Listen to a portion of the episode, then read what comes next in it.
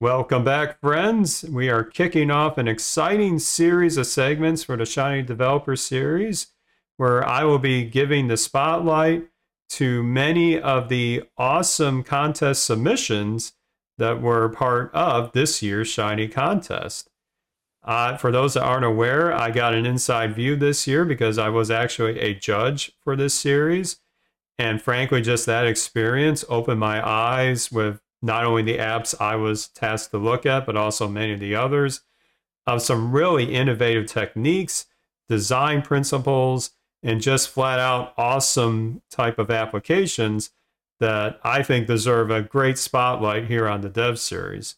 So we are kicking off this segment with our next guest who submitted a very eye-popping application that has a lot of intricate UI and backend functionality. So it is my pleasure to welcome to the Shiny Developer Series David Barkemeyer. David, thank you for joining me today. Hi, Eric. It's nice to be here. Great to have you here. Um, so I always like to kick these off with maybe hearing a little bit about your journey to R and how you discover Shiny. Yeah, sure. So yeah, thanks for that introduction. So yeah, I'm David. I'm 23 years old and I started studying five years ago. And when I was in my second semester, so that was in 2017, I took part in a class where I first got into contact with R. And to be honest, in this first semester, I didn't really know how it worked and how it would be useful. But um, I wrote the exam in this class and I wrote it very good so that I got invited to work at this chair as a student assistant. And from then on, things uh, yeah got really deep and really started. Um, and so I began helping and assisting my supervisors with uh, creating new classes for our students. And in, in those classes, we wanted to yeah, teach these students how to use R and especially how to use R to uh, execute data analysis tasks. And uh, a big part of this class was also to develop Shiny applications. So this class started with some lectures and they finished with case studies in which students groups had to develop apps. And so in order to provide them with the case studies, I also had to like learn how to work with Shiny. And yeah, that was for me the starting point. And over the last years, when I worked at the share also in other projects, I would say I gradually gradually improved my skills and yeah, I participated in the contest last year and this year as well. And I'm really looking forward to share my experience and especially the application that I brought with me today. Excellent. Um, so before we dive into that, um, now for me personally, I learned R a very long time ago, um, and we didn't have near the resources that we have now um, in this space. But um, going back to your introduction to that in your class, I'm always curious, especially in kind of today's you know climate. Um, what were some of the most surprising things that you encountered when you learned R in the beginning? Most important thing I encountered was like when you start learning R, you have like these tutorials and you read the tutorials, you try out the code, and I think you can start really fast, which is something maybe different from other programming languages. Like if I go to something like Java or C++, where I have to do to like to learn all these other things around and these concepts. And in R, I can just start by using it, for example, like a calculator, and then gradually improve my skills. And so I think at the beginning I made some really good progress. And maybe after a few months, I feel like I would be very comfortable. But then it actually was just the point where it really started because then I got to know like these awesome packages that are out there in the community and in our ecosystem. And I think that's maybe the most interesting thing about R that it's not like the language, which is very difficult, but to have this overview about all these yeah, packages, how they interact with each other, um, what kind of purpose um, they all have and in which way you can use these packages to yeah get the most out of it. Excellent. Yeah, that, that resonates a lot with some of the things I encountered, albeit it was harder to find a lot of the things that we take for granted today, but but the the spirit of it I, I definitely identify with. So yeah, let's um let's dive into some fun stuff here. So we're gonna be talking about um the application that by coincidence I was asked to to look at and as part of the contest, but also it grabbed my attention so much with your visual style of it and kind of the back end functionality you hooked with it. So why don't you tell us a little about the origins and give us a demo of your My Paintings app? All right. So what you see here is uh, the My Paintings app, which is a trading platform or a hypothetical trading platform for paintings. And I developed this application not just for the Shiny contest, but rather for the Shopify Developer Intern Challenge for the summer internships in 2021. And I think it was about um, last December, so December 2020, that I first read about this internship.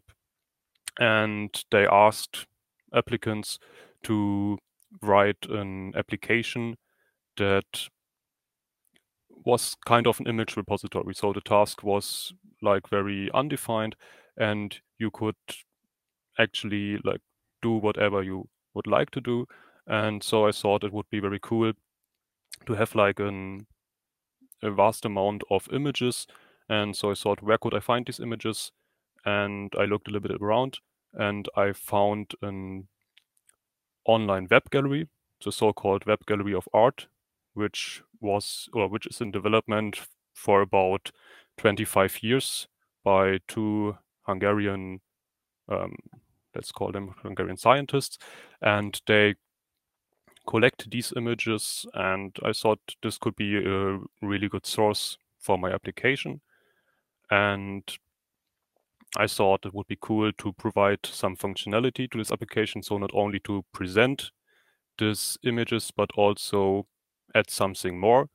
And therefore, I introduced uh, user management so that there are several or different users that can interact interact with this platform and as well as the possibility for these users to collect images and trade them with each other. And so maybe before we go to the app, I will just show you like this web gallery of art so that you get like an impression so right, so here we are at the web gallery of art. And as you can see, it's called a virtual museum because you can see um, yeah, many of the most iconic paintings from the 3rd to the 19th century. And you have yeah, several possibilities to, to search this database. For example, if you want to look at the artists, or you can search with uh, maybe like the, the time from when the image was painted. And so I thought how it could be possible to extract these images. On, and luckily, they provide an XLSX, so an Excel file, um, in which they have a list of all images.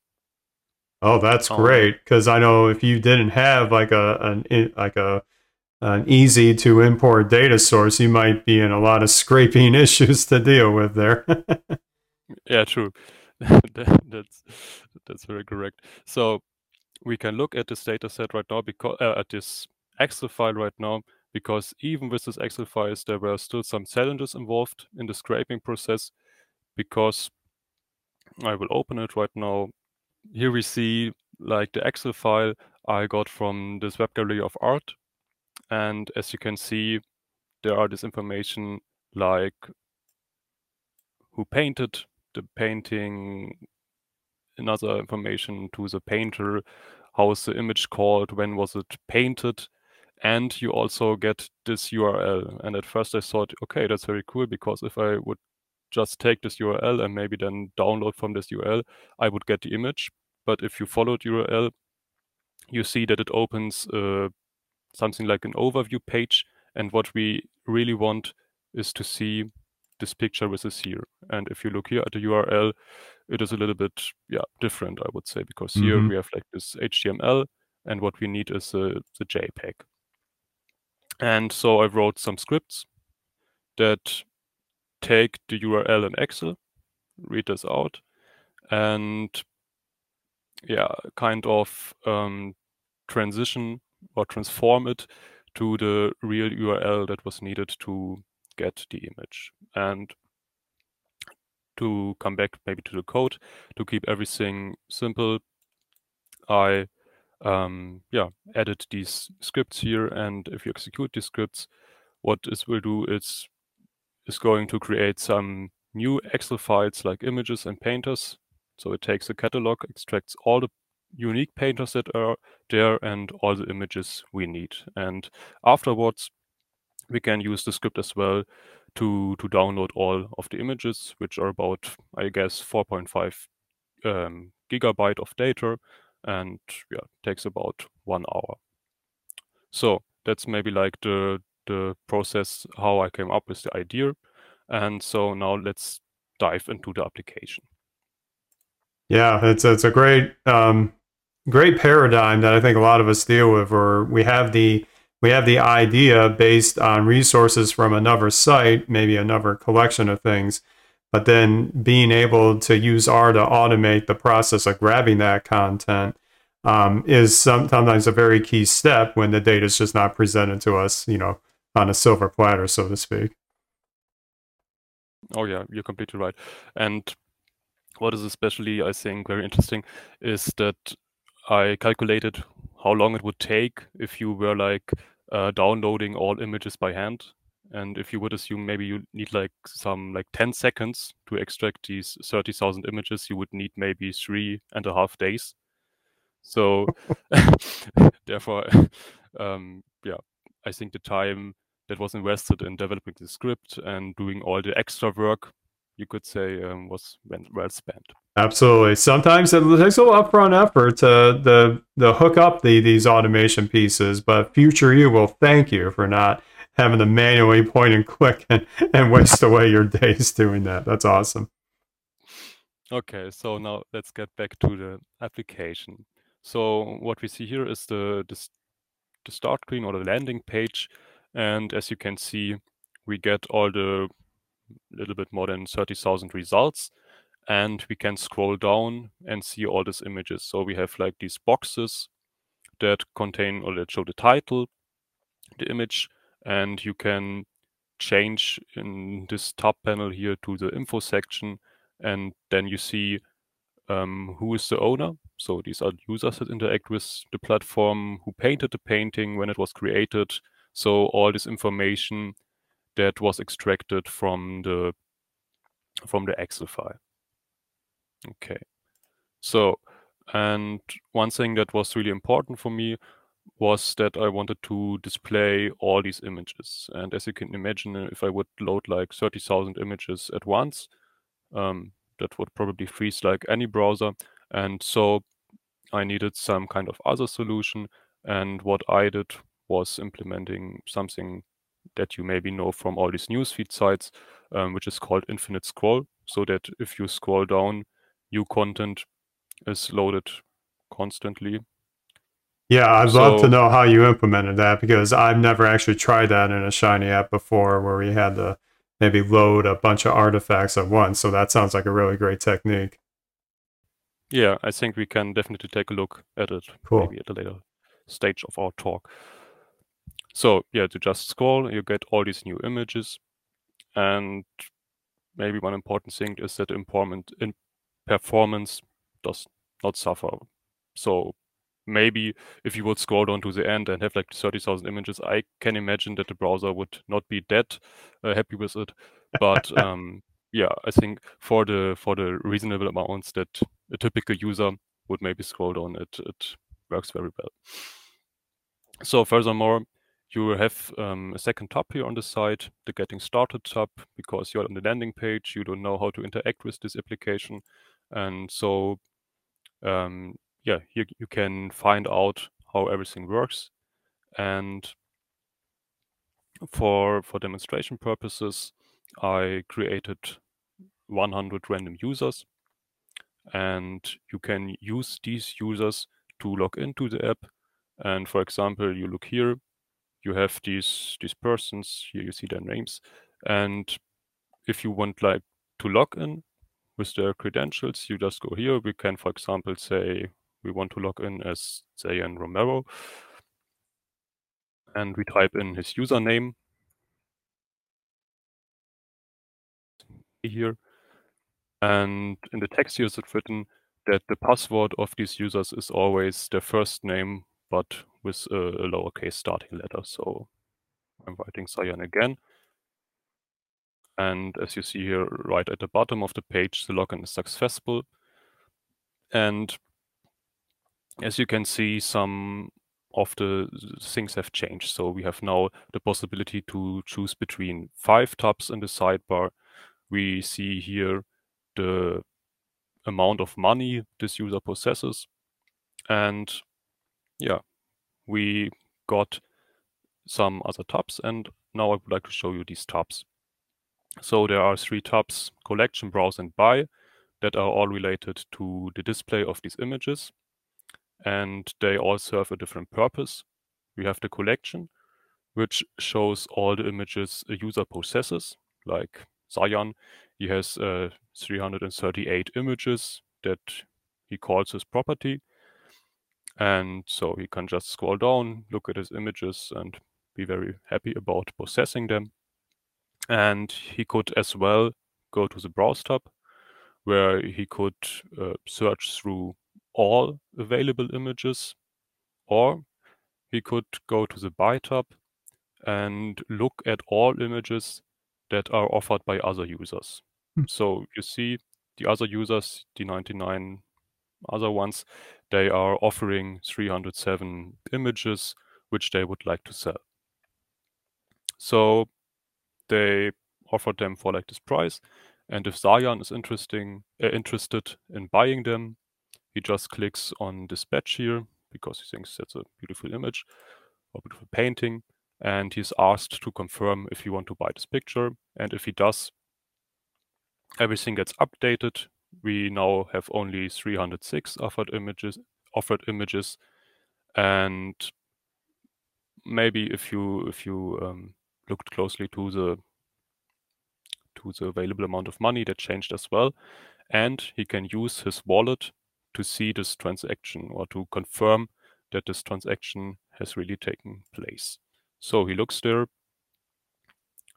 and as you can see, we have here the latest transaction was uh, with regards to the sacrifice to Jupiter. And yeah, at my local time, so uh, 5.30, and he bought this picture from Luke Mockham for this price. And if he wants to see this picture again, he can click here. This modal dialog opens and he can again enjoy this painting amazing. They have so many principles here that resonate if anybody's bought anything online. These e-commerce like shopping principles you somehow implemented into this all in shiny. This is this is fascinating. Yeah, it was kind of I think you wrote it before, like an endeavor to, to implement everything of this, and I think it's maybe in in in this direction maybe like the limit. So usually if you would like to implement something like e-commerce, you would maybe go for something like a a bigger framework or framework with another purpose. So yeah, you... that's true.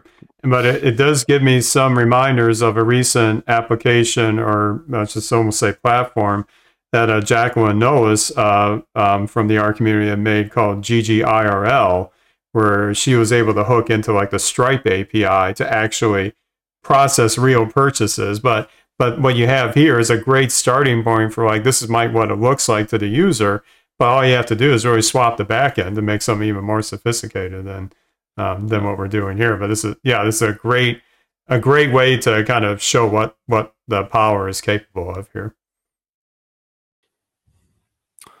All right. So we looked at all the tabs I think maybe the last thing we didn't look into was like the, the, the user management. So Zayan can click on his on his avatar and is then able to log out so that other ones can log in again. So these are like the um, yeah, the basic functionalities.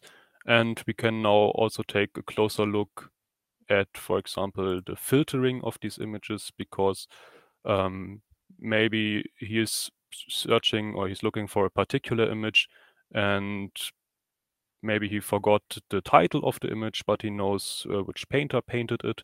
And so he goes to the filter on top of the image display. And here he can select something. So the title is unknown, therefore he, he selects, for example, the painter. And he says, I would like to see a painting from Giuseppe Angeli. And I can also specify like on which operation to perform with the painter. So for example, to say if it is exactly this painter or if it is maybe in a range of painters so that I now could uh, select multiple painters. But I think we are good to go with one. And if I click apply, um, the filtering yeah, is executed and then Zayan has a opportunity to see these two images or these two paintings which were painted by Giuseppe Angeli. And so the filtering works also with multiple steps. So for example, I say that I want to have this painter and now I could specify as well to say maybe a second condition, the title. And as you can see here, only these two images or these two paintings are available for selection because in the first step, um, the filtering has uh, narrowed down only to those paintings by Giuseppe Angeli. And now we could make the second selection. And if we apply again, we will only get one result, which is, which is this particular painting that is a great UX enhancement there because it would be easy just to let the user add many filters, but they all start from like the blank slate. But you're able to do a stepwise fashion to be intelligent enough that that first filter isolated a certain painter, and then now you're going to isolate those results more. That's that's a great a great paradigm. Yeah, thanks. So yeah, I think it is it is very um, practical or very handy for the user. Um, and I think what you often see is maybe like that you uh, supply all kind of different filters and then it apply, which might be beneficial for the efficiency of the data access because then you would just need to call the database once. And so I need to call it for every step. But I think, um, yeah, the trade-off, it was worth it to to call the database after every step in order to provide a better experience to the user. Absolutely. Yeah, great choice. All right. And so if you uh, maybe would like to go back, you just click reset and um, yeah, it will bring you back to all the images you, you have. And on the right side, we have some yeah like settings. We can switch or we have a fast way to switch between the images tab and the infos tab. So if you click here on the infos tab, all images boxes or all image boxes um, switch to the info tab. And we can also um, choose or also determine how images are arranged. So we now have four columns and we can choose between one to four. And if you have maybe only one column, um, we can take a closer look, a closer look at each image. That's great because there may be situations where maybe you did the filtering and now you only have a few results and you want to kind of, at that first glance, give it almost the full width of real estate. Whereas when you're in kind of exploratory mode, you might want to see a glance, a dash like glance at all of these at once. So that's that's a great um, visual enhancement as well. Yeah. Great. Yeah, there's lots of. I mean, we we we kind of hit it on a few things that I'd like to dive into.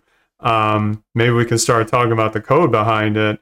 Um, first, um, we can talk about how you pulled off that uh, infinite scroll feature because that's really nifty that I want to start leveraging in my apps in the future.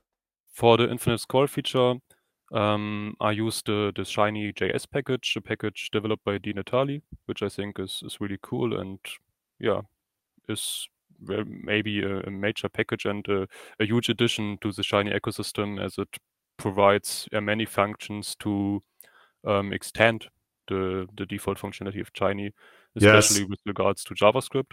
Yes, I use it in every app I make now, every single one. yeah, great. So, um, and it has this particular function which is called extend shiny.js, um, and this function allows to to write functions on the JavaScript JavaScript side. So, for example, this function here, shiny.js.scroll trigger, and then to call this function in R, which is really cool. So you can pass parameters from R to this function.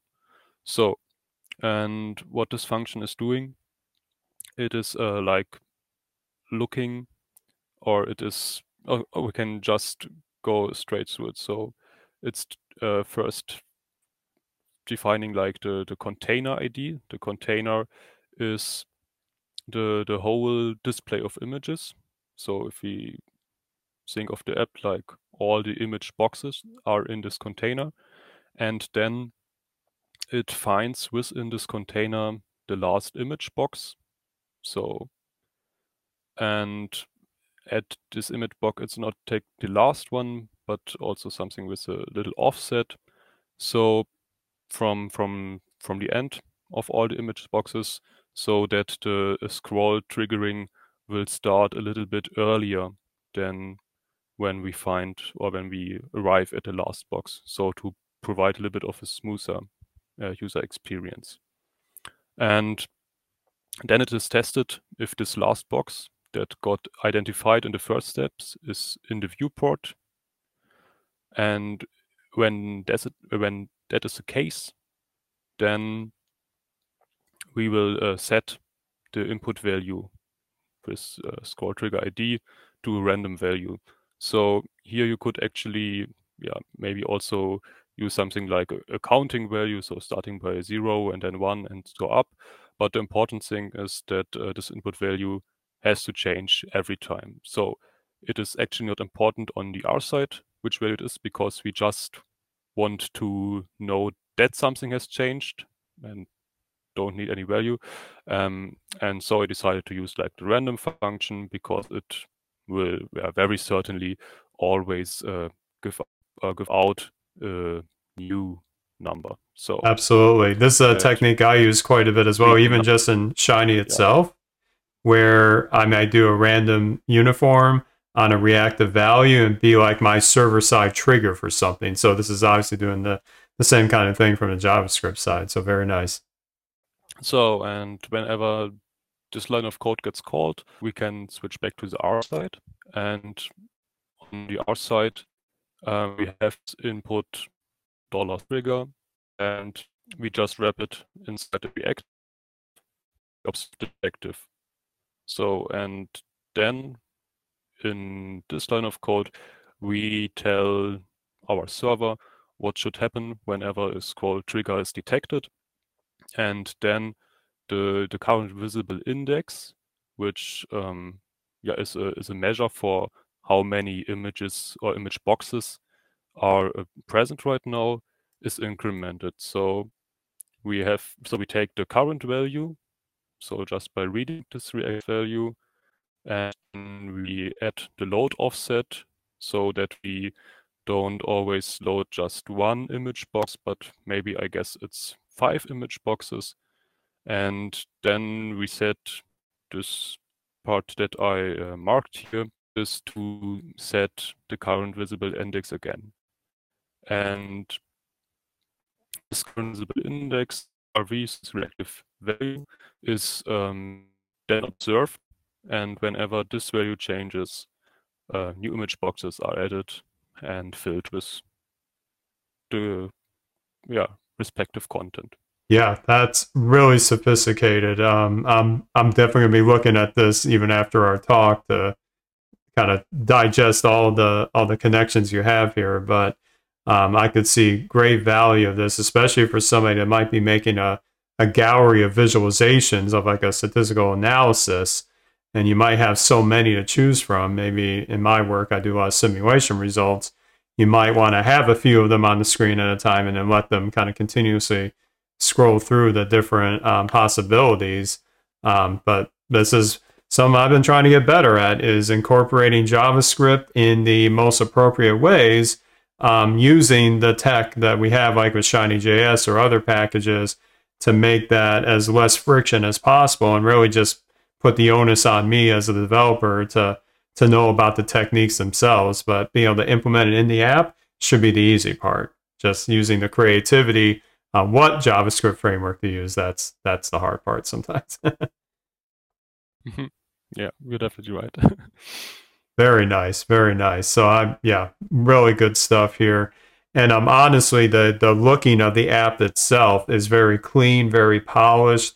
Maybe you could tell us a little about your choices on the designing the look of the app. So yeah, thanks, Eric. So the the user interface is, in fact, I guess, uh, really clean, uh, clean, and it is uh, most so the most important package maybe that I used to achieve this is the, the BS4 Dash package uh, developed by David Granjon. I hope that I uh, pronounced his uh, surname correctly. But um, yeah, um, you could say it is like the the the thing that came after Shiny Dashboard. So Shiny Dashboard is uh, working with Bootstrap 3, as I guess, and the BS4 dashboard, as you can imagine from the name of the package, is yeah, designed to work with Bootstrap 4. And I had some experience in working with Shiny dashboards. I really like dashboards because they give you like uh, a guide to how to structure the app. So that, for example, you have like the sidebar, you have these elements. So it also is a massive, massive help um, while developing because you know you can split up your maybe like your complex task of developing application in smaller, more achievable tasks like finishing this tab or thinking about what comes in this tab. So therefore, I'm a, a huge fan of dashboards in general. Me so, as well. And actually, BS4 Dash, I use in my biggest production app at work because of all the nice components it has inside. So I recognize, even as I look at this, some of the components that you leverage, um, it just makes your development uh, so much easier. Yeah, um, and to be honest, um, when I when I started developing or developing Shiny applications, I, I first tried to to do everything myself, like mm. to to make these boxes myself, like to think of I need this div for the whole box, then another div for like maybe the title area, then for the content area, and so on. Um, but if you try to do this, then it's something like I would say like uh, trying to reinvent the wheel, which is yeah I would say usually not advised. So therefore, I think it's usually recommended to to to go with the things that are already there, and so in my opinion, the, the Bootstrap 4 designs they all look very modern. They have these nice colors, they have these nice paddings. Um, and so I'm really grateful for for David Granjon, like um, yeah, providing his package to to get an interface to this um, yeah, I would say really cool user interface library. And as you mentioned, the components are really the thing that um, makes this this package stand out. So it's it's very easy to use, and so you don't have to worry that much about about the user interface. So just about the structure, but yeah. Yeah, excellent. And for those that are watching and want to know more about BS4 Dash, uh, David's been a guest on the Dev series, and we took a deep dive into the latest updates uh, a few episodes ago. So check out the back catalog for that if you're interested in learning more.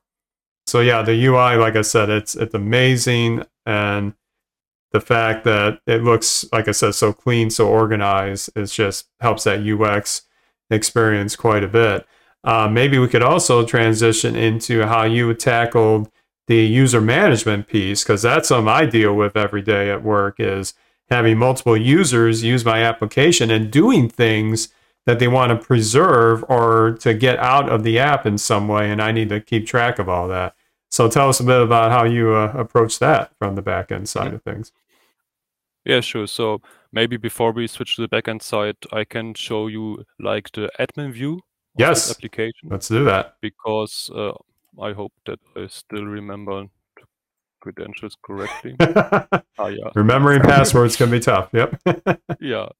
So, but as, as you can see, the admin does not possess any images, but he can take a look at the database. So if you are here, you can see all the all the database tables. So all the images, uh, all the tables that are present in the database.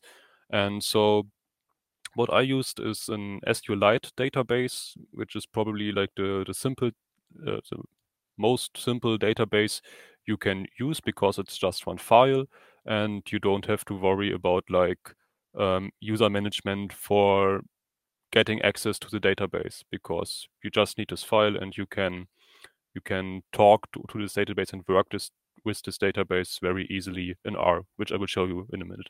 So we have uh, different tables. Most tables are related to to the to the paintings, but um, yeah, as you can imagine, we have this user management, so we need a user table, and as you can see here, we have like uh, four four fields in this table, which is the name of the user, the status of the user. So there are only two statuses like users, which we, we, saw before, and the admin, uh, which we are seeing right now, and their password, like the hashed password, they um, which is stored in the database, and then the information who or which which user added this this um, this user. And okay, uh, contrary to what I told you, there are also like a little bit more informations because um, we also need to know how much capital or how much money this user have. And there is this information which is uh, not used in this application, but which I took from another application because the user management, uh, I didn't develop the user management just for this application. Um, rather, I yeah gradually it gradually evolved over multiple applications that are used, and in one application, um, we also liked to have this feature where you can see how often a user has logged in already or how much time um, how much time was there between the last logout and the current login. So that's maybe the overview of um, this user management. And what is very important as well is that you have uh, another table where you connect the users to the paintings so that you know which user um, possesses which painting and this is kind of like uh, how they call it i think like a, a relation table so because that um, puts the user into relation with the images or the paintings and so if you would like here look at the user id 24 possesses image with the image id 1 now you can go to the user table. You can maybe look at the fifth page and you see that Silvana is the user with user ID 24 and she possesses this first image with the title Venus and Adonis. Okay, so these other tables are just there to, to store um, all the painter information, all the images that are currently offered and the price for which they are currently offered, and the buy sell table. Uh, you could actually call it transaction table, but this is a reserved word in SQLite. Therefore, I uh, choose this name, um, this table, we can look here, um, just contains all the transactions so that you know who sold, who bought the uh, image or the painting, and for which price and when. So, um, if we now go back to the application or to the backend code, uh, so maybe here the question to you: What do you think is more interesting, like going in into these files where the the helper functions I would say are like for example you go here and you have like this this functions that helps adding a user or going to the code in that is more connected to the interface like I have here like the login so it would be more like the the real shiny code so maybe start here and then yeah I think we can start with what it looks like to to call from the app, and then we go to the back, and that's usually how mm-hmm. I progress of it. So yeah, yeah, we can pick it up from there when you're ready. All right, so now we are back in RStudio and what I want to show you is uh, how the login, for example, works. So we have on the user interface part this this drop-down menu. If we go back to the application, it would be like if I click here, then the dropdown opens. If I'm not um, already logged in, I could provide my credentials. And yeah, so let's let's jump to the server function. And as you can see here, um, we look yeah, whether there's already a user logged or whether he's not logged. And if this is the case, we display the the dropdown with the with the text fields for the username and the password and the, the button to log in.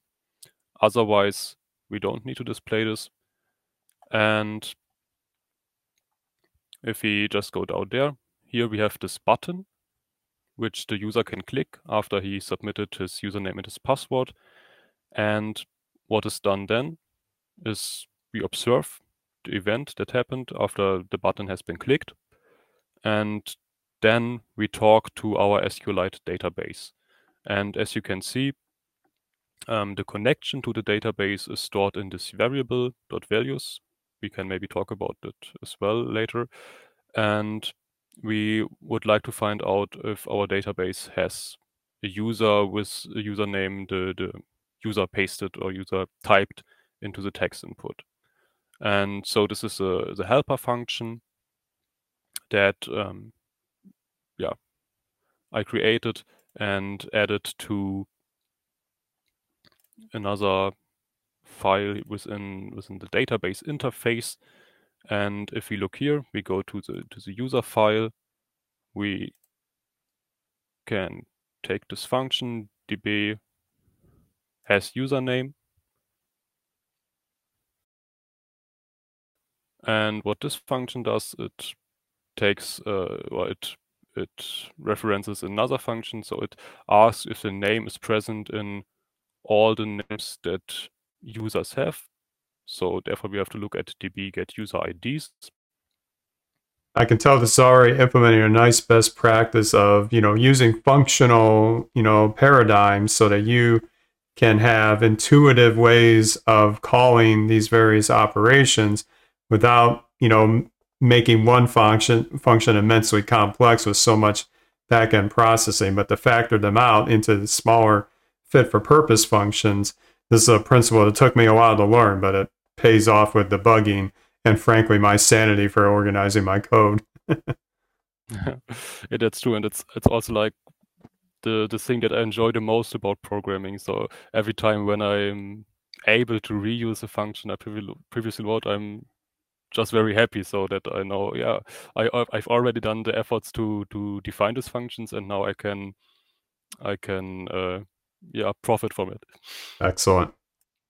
All right, so we are here in this functions db get user IDs, and this function yeah takes the, the, the database connection and some arguments. For example, you could say I only want to have the user IDs of users or only from admins. In our case, um, we want to to get all user IDs, and you could also provide some some filtering with these image IDs, so that you say um, I only want to to have users that processes these images that process these images. Um, so therefore, um, image IDs in our case is null. Therefore, we're on the second case. So a very very simple query. We just need to select the row ID and the name from the user table where the status is appropriate. So in our case, it's relevant. And then what I usually like to do is, so for example, you have just user IDs. So you expect the value that is returned by these functions to be the user IDs, but we have also the names property, which we can use. And therefore I assign to the names of this, um, yeah, of this returned object, also the names so that I can use it as we, we saw before. And the DB has username function to test if there is a user that has this name. Yeah, so that's um, yeah maybe one example of how user management works. And as you can imagine, there are many other use cases. So we can maybe just look take a look at the at the functions that are here. We have, for example, also the function to add new users, um, which is not supported by the interface, but in theory, you just could add like a, yeah, maybe something like an admin panel where the admin could add new users, or if you would take it further, maybe something like a user is able to self-register at the app. And there are yeah, a bunch of other um, functions that that extract some user information from the app. For example, you would like to get the username and you only have the user ID. So you take this function, or you go the other way, other way around. You have just a username and want the user ID. Um, yeah, so so that's how how the integration to the database work. And as you can see here, I structured this according to the to the tables I already introduced you to. So we have, for example, this transactions um, file which holds all functions that are related to the transactions here or to the related to the users or to the images. And yeah, I think that's maybe a very um, important thing that you not try to, to write these, these queries directly in your application code, but rather source them out to something like a directory of helper functions and that you have like these higher level access functions, as I would call them, that yeah precisely describe what is done on the database and that the how is it done is implemented here in this helper functions. Yeah, that's an important point for everybody watching this is that it's it's a higher level paradigm of your app is going to do a lot of processing inside, right? But you don't want to entangle business logic, especially with data operations in like the overall code base. And when you can factor it out into functions, not only is it going to be a cleaner app kind of base, so to speak, it's also going to give you the capability of testing out this backend stuff without necessarily even being in the app to do it. You could just look at the SQLite database in a typical R session and try this stuff out. So it's very helpful. So I think we should also take a look like to the to the introductory file or the uh, the starting point or the entry point of the application, which is app.r. Um, I think there are several ways to do this in Shiny in general because many of you maybe know that you could also have like the UI.r and the server.r files and even a global.r file. But I like to keep everything in, in one file to have everything as compact as possible. And as you will see in in the starting file, there is not really much of the application logic. So the user interface is not defined here, but rather, um, yeah, it is it is forwarded to other functions, and so it's mostly to to set everything up. And so we have this UI server, which is a function that returns um, at the end. If you go here, as UI and the server as well. Then it gets called. Then we have this, and then we have the Shiny App UI server. Um, I think that's not that important, but I wanted just to to note that so that you don't get confused. So it's actually like you usually would say like UI is a function and server is a function, and then you call Shiny App with UI and server. And here we have a function that gets called, returns these both functions, and then um, the elements are passed to the Shiny App. So but what is more interesting is actually, um, yeah, what is done, for example, in the UI function, because in the UI function, or because here it's like just the UI element, we just have this this outer div which wraps everything up. Then we have this container UI here, which um, yeah forwards, I would say, like the, the code to to another module. So namely the the container module, and in this container model, the, the whole dashboard interface is created so that you have like all the definitions for the tabs, all the definitions, um, yeah, for, for example, for the navbar as well. And we also have um, the enabling of uh, shinyjs. So this has to be done on the top level. And as you can see here, also like the style definitions. Um, and if you want to include other things like HTML or other, other scripts. So um, that's it for the UI. And so now let's move uh, to the server. And what I think is really interesting here is that I, in all my applications that I developed like maybe for one or two years, so I came up with this environment that I call dot .values. And it's just uh, a usual R environment that you maybe use in, in your daily work.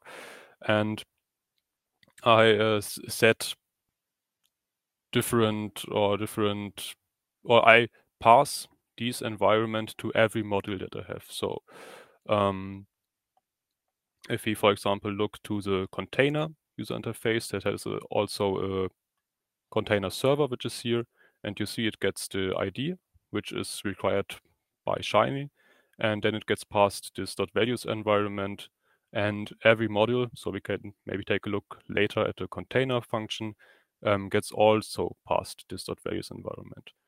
And this dot .values environment is uh, my, I would say, alternative to the to the global.r file, because um, what is I think usually taught at the at the documentation from Shiny as well is that you you put everything that needs to be accessed by different modules um, in something like this this global.r file. Um, and that, that works in the most cases, but it has a disadvantage because every values that you define there, they are static, so they can't change uh, can't change during the, the runtime of the application.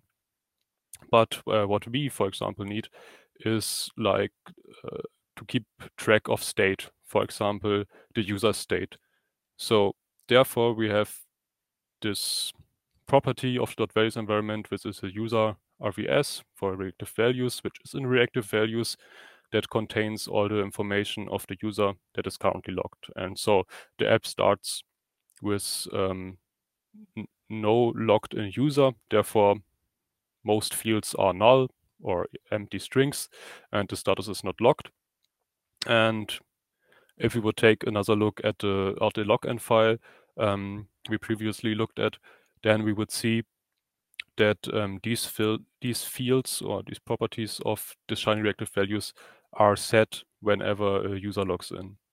And the big advantage of this is that we we can set this, for example, in the in the login file or the login module, and then access this um, information within each other module.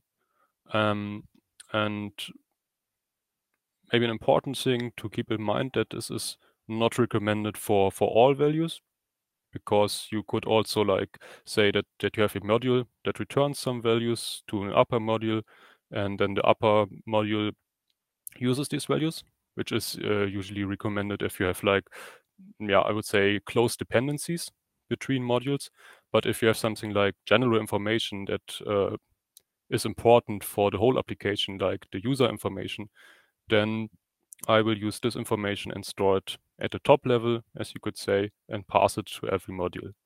And the important thing is because this is an environment, um, we actually don't have any overhead because to every module that we pass this dot .values environment, um, yeah, it's just, I would say, like the pointer to the environment or the reference to the environment. And therefore, we don't need to pass like this, this whole big structure but just we say here you have this environment and if you want to access information, just read from this environment.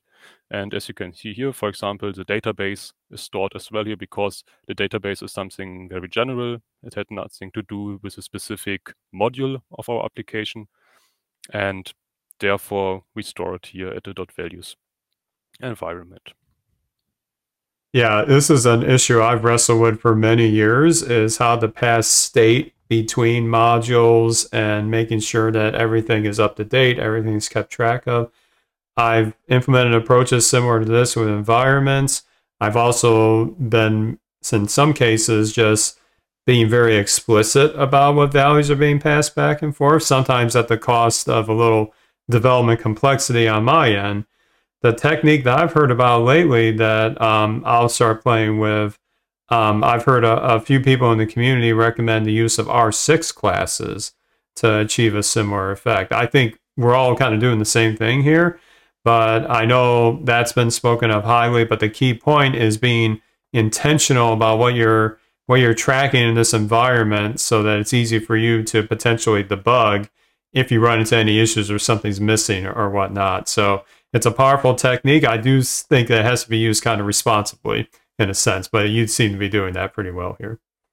Yeah, yeah, that's that's a good point. So, for example, one thing that, um, for example, is is a representation of the respons responsibility you mentioned is like maybe to to just assign to this dot values environment at this particular file. So mm-hmm. that whenever you're working maybe together on this application, that you can just take a look at this file and then you know which properties are there in this environment. So because if you would like go in in nested modules and then assign some value there and some value there, you could maybe get something like conflicts that some some developer is assigning, for example, some quite something else to this dot values db um, that was actually intended on the top level.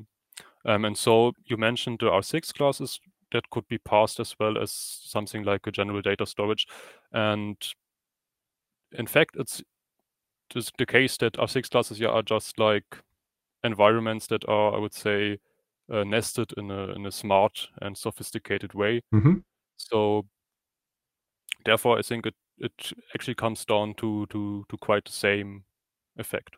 Yep. quite the same. Yep, they're all doing similar things. Um, I know for me personally, I've been getting a lot of interesting questions, both at day job and even some others about, you know, how do we leverage object oriented principles more often in Shiny apps. So that's why my attention is on R6. But again, we're all uh, like achieving a similar effect here. So the key is just being clear as the developer um, what you're putting into these environments or these these global things that are being passed back and forth um, for you know if you get other developers to join on with you and frankly for just being intentional from a developer documentation standpoint. But these are all principles that we wrestle with many many times in a production setting.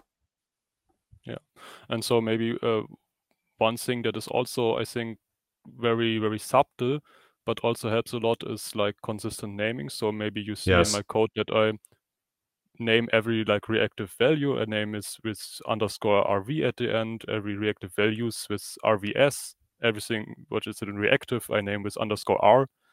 And so it really helps because um, when I started uh, developing Shiny applications and I passed like directives from maybe one module to another module, you often had it like that you forgot to call this reactive because it just thought it was like a, a normal variable.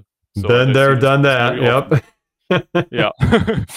and so since I began to just add this the suffix to the variable name, um, I never ever I would say encountered this issue. So maybe just like a very very small thing but if you consider it it helps a lot and it adds up after a while believe me um, so so this has been a fascinating look at kind of the components of what made my paintings um, before we start wrapping up here let me ask you um, when you look at the app as a whole what are what's like the one major feature or um, principle that you're most proud of uh, that came out of the finished product of this application? I'm actually most proud of, I would say, um, how the image boxes are handled and how the display of these boxes um, takes place because it took me quite a while to get everything correct. Like, for example, the loading thing that mm-hmm. if you scroll down there, get new image boxes and and another thing um, or another topic uh, which I which I learned by developing this about which I learned by developing this application is um, yeah how to use or how to use properly like the server functions because um, the easiest approach would possibly to be to to pack every boxes in like render UI and then say shiny you will do this for me and you you will update everything. But then if you think like you have maybe 100 boxes and every time a little thing changes all these 100 boxes had to be uh, sent to the to the user again um, that makes the the application very slow very fast so i came up with like a another solution that involves like uh, inserting ui with with shiny uh, colon colon insert ui and that that really improved I would say the user experience with regards to the to the speed. I think it is still a little bit slow, especially if you compare it to to uh, maybe similar um, galleries that are maybe programmed in something like React or so. But uh, I'm I'm quite quite happy with what I achieved with this boxes. Yes. Yeah, I I, I, use that technique a lot in my major production app of the idea of insert UIs to be able to do that more efficiently. It does a lot more client side operations versus always taxing the server for those things. So I think that's that's a great technique. And obviously you have every every bit of the code is on your GitHub repo for for this application. And also um, you had a great write up as part of your contest submission on the RStudio community. So we'll make sure we put a link to that in the show notes as well. But obviously, this this episode is one of the best deep dives we could we could have for how you constructed this. Um, so so David, this has been really fascinating um, to dive into this with you. And again, congratulations on. I mean, you're a student, and when I was a student, I couldn't make anything like this if I paid somebody a bunch of money to do it for me. I was having a hard enough time with Java class back in those days, but um, I'm I'm definitely a bit older in that sense. But um, well, David, um, this has been absolutely fascinating to talk um, through my paintings and the principles and techniques you use throughout it. But for those that are watching and want to see more about what you're developing or get in contact with you, uh, where would be the best places to go for that? So I would recommend you to to visit my GitHub. So where I where I share all the, like most of the, the work that I've done as a student, also as a student assistant.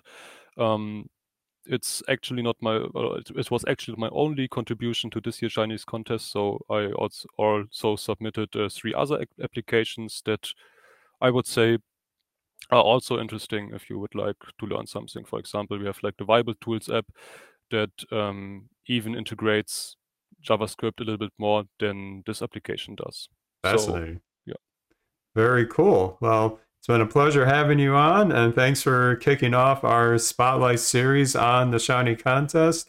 Um, lots of nuggets here Now I'm going to be, even when I watch back the recording, I'm going to be taking notes and see how I can apply it in my uh, apps at the day job and my personal projects. So, thank you again, David, for joining me for this episode. And yes, um, thank you, Eric, for having me here. You bet. And um, for those that are watching, we'll have links on the the website shinydevseries.com for this episode where you can find the link to David's app, the GitHub repo, and uh, other resources that we've mentioned throughout. And stay tuned for more in this uh, Spotlight series. So that'll do it for us, and we will see you next time.